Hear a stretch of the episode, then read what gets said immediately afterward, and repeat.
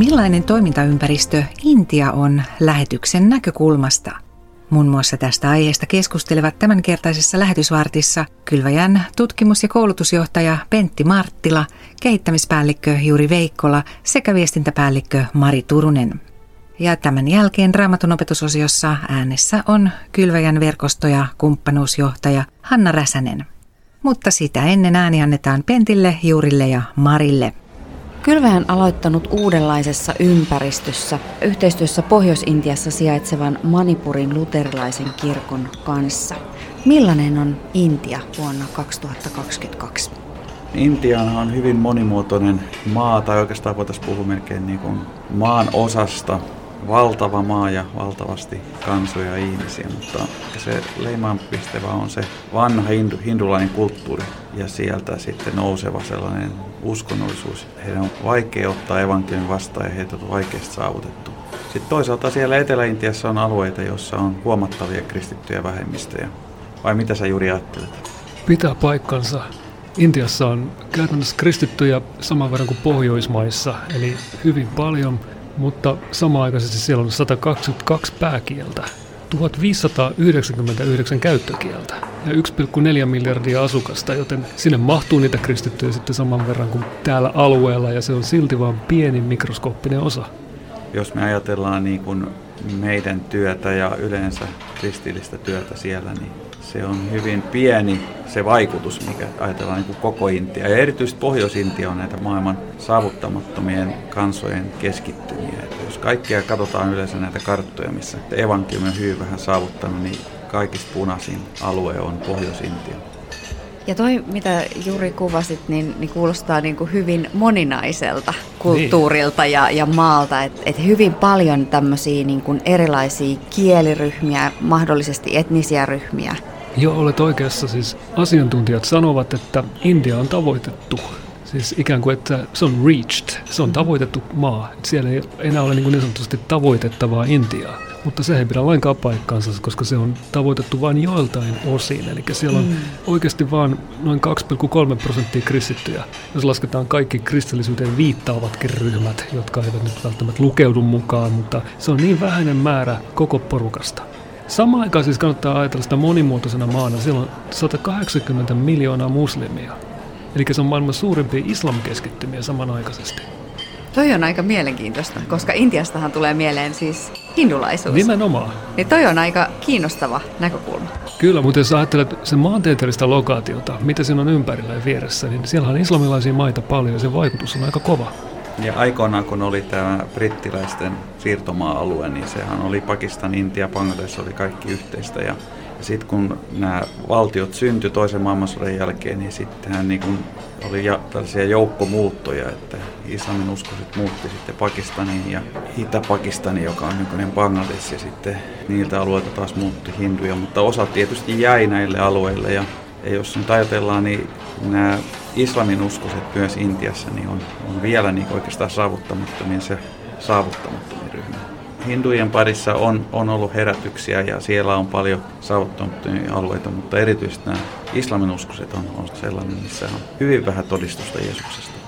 Tuossa vähän jo viittasittekin tämän maan niin kuin kristillisyyteen. Minkälainen tämä niin kuin, kristillinen historia Intiassa on? Ihan sieltä varhaiskirkon ajoilta on historia. meillä, meillä on tuolla täällä Kylvässä meidän erityisasiantuntija, joka on tätä selvittänyt paljon. Ja hän on kertonut siitä, että ihan sieltä ihan apostolien ajalta puhutaan, että apostoli Tuomas olisi vienyt kristinuskon Etelä-Intia ja siellä on yhä näitä Tuomas-kristittyjä Etelä-Intiassa. Etelä-Intian Keralan osavaltio ja muut vastaavat siellä, niin siellä on ihan historiallinen kristillinen yhteisö ihan sieltä alkuvuosisadolta. Siellä on vahva halu viedä evankeliumia sinne, missä sitä ei ole vielä julistettu. Etelä-Intiasta on lähtenyt paljon lähetystyöntekijöitä Pohjois-Intiaan ja Koillis-Intiasta, jossa me ollaan yhteydessä tähän Manipurin luterilaiseen kirkkoon, niin siellä on jo paljon kristittyjä. He haluaa näille Pohjois-Intian vähän evankelioiden lähteä ja he haluaa siihen mukaan myös meitä täältä Suomesta siihen yhteiseen lähetystyöhön. Intia on siis maa, jossa on tavallaan ihan paljonkin niin kuin lukumääräisesti kristittyjä, mutta sitten niin kuin olette hyvin tässä kuvannut, niin paikallisesti alueita, missä kristittyjen määrä on erittäin pieni ja sitten ihan niitä saavuttamattomia alueita tai ihmisryhmiä. Eli meidän näkynähän on mennä, mennä sinne, missä vielä sitä evankeliumia ei ole niin kuin otettu vahvasti vastaan ja, ja missä sille on tarvetta. Missä teidän mielestä Intiassa on tosiaan ne suurimmat haasteet ja, ja tämä Manipurin luterilainen kirkko, mistä te kerroitte, niin mihin sen toiminta suuntautuu? Manipurin luterilainen kirkkohan toimii siellä Koillis-Intiassa, Bangladesin ja Myanmarin välillä. He on itse oli aloittanut lähetystyön siinä naapuriosavaltioissa ja, ja oman osavaltionsa alueella. Ja sitten he on kutsunut meidät lähetystyöhön sieltä kauemmaksi niille alueille, jossa, jossa ei, ole, ei ole kristitty edes, edes prosenttia, edes prosentin kymmenystä välttämättä. Eli siellä on Intiassa valtavia, yli 100 miljoonan asukkaan osavaltioita ja, ja niiden parin me on yhdessä he, heidän kanssaan sitten lähetty tekemään uutta lähetystyötä ihan erilaiseen kulttuuripiiriin. Eli se Manipurhan on sellaista vuodistoseutua, siellä on näitä kansoja, vähemmistöjä erilaisia ja heille on luontevaa tavoittaa siinä lähialueilla, mutta sitten, että he menee sinne vahvoille hindulaiskulttuurin pesäkkeisiin, niin se on iso haaste, mutta he haluaa sen haasteen ottaa vastaan. Me on oltu tässä pari vuotta heidän kanssa yhteistyössä ja niin kuin selvästi on nähtävissä, että aina missä aloitetaan evankeliumin työtä, julistustyötä, niin siellä on niin kuin, otetaan vastaan ja jatkuvasti kuullaan uskoon tulosta ja siitä, että ihmiset jättää elämänsä Jeesukselle. Et eletään niin kuin sellaista aikaa, että evankeliumi kiinnostaa ja on, on niin kuin herätyksen aika kyllä ihan, ihan selkeästi. Ja siis mehän tiedetään raamatusta, että evankeliumi tulee jonain päivänä saavuttamaan kaikki kansat ja kaikki heimot. Tässä ilmestyskirjan viidennessä luvussa kahdeksannesta jakesta eteenpäin luen teille kolme jaetta. Kun Karitsa otti kirjan, ne neljä olentoa ja 24 vanhinta heittäytyvät hänen eteensä. Vanhimmilla oli kaikilla harppu ja kultamalja täynnä uhrisavua, pyhien rukouksia. He lauloivat uuden laulun.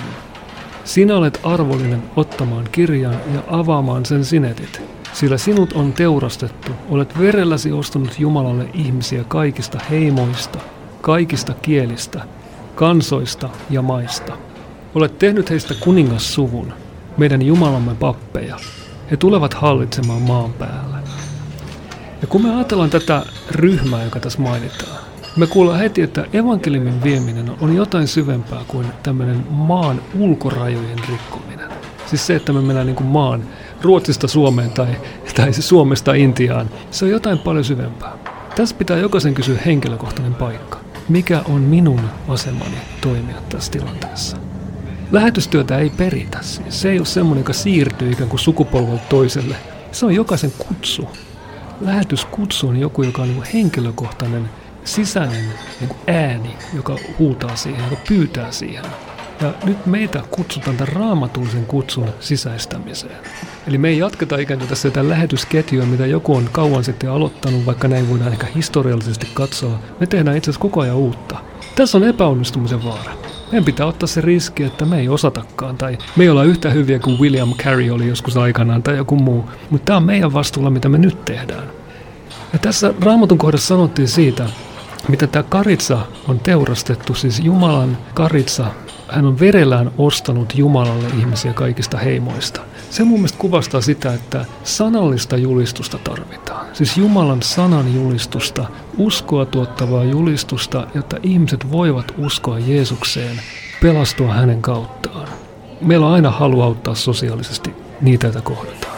Mutta samaan aikaan me ei saada hämäntyä siitä, että meillä on iankaikkisuusnäkökulma, kun tehdään lähetystyötä. Me totta kai sitoudutaan siihen paikallisen hintatasoon, elämäntasoon. Me ollaan veliä muille, kun me viedään tätä. Ja Jeesus jätti tämmöisen uhrin esimerkin. Meidän tehtävä olla sellainen nöyrä mieli, niin kuin Jeesuksella itsellään oli, kun me lähdetään palvelemaan muita kansoja. Ei laskelmoida itseämme, mutta laskelmoidaan sitä, kuinka tehdään työ. Laskelmoidaan sitä Herran kanssa. Siinä keskustelijoina olivat Kylväjän tutkimus- ja koulutusjohtaja Pentti Marttila, kehittämispäällikkö Juri Veikkola sekä viestintäpäällikkö Mari Turunen.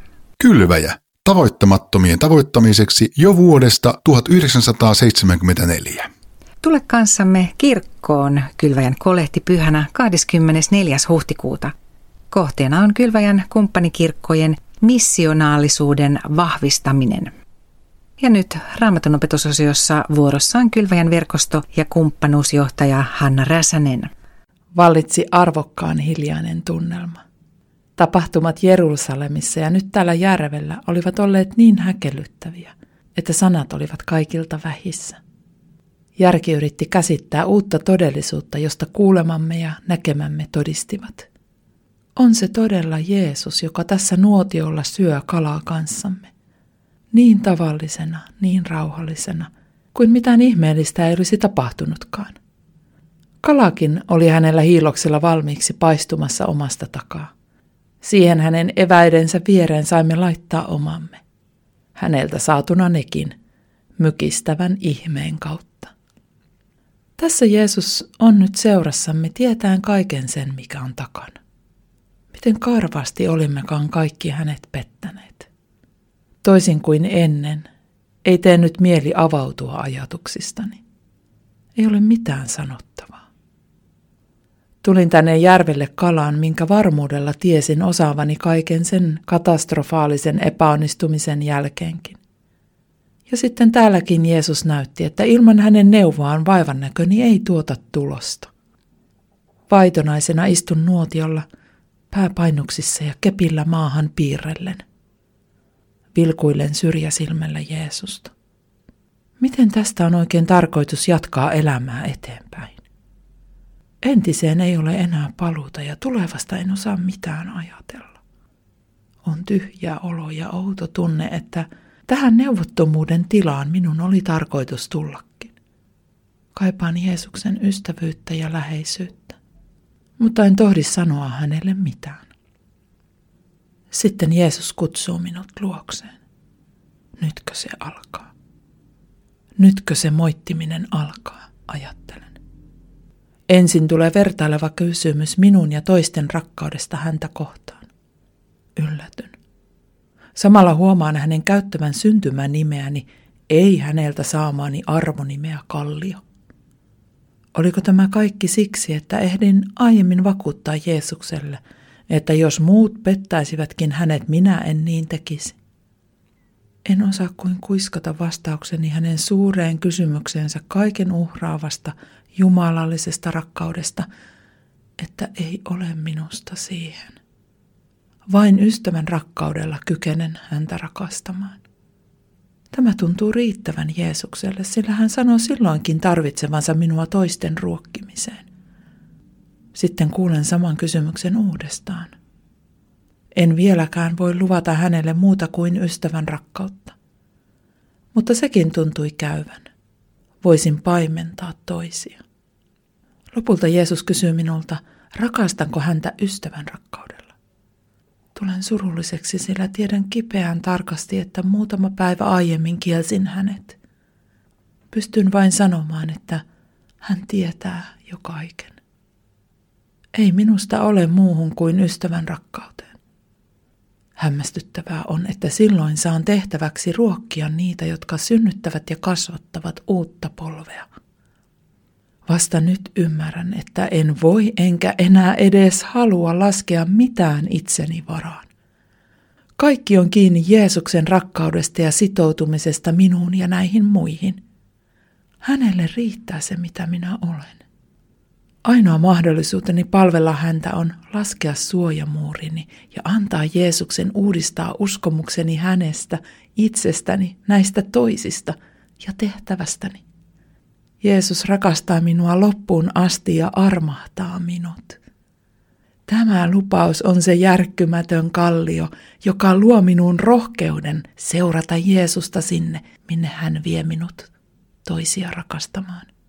Siinä Hanna Räsästä innoitti Johanneksen evankeliumin 21. luku. Ja tämän lähetysvartinhan voit kuunnella missä ja milloin vain Kylväjäpodista, joka löytyy useissa palveluissa.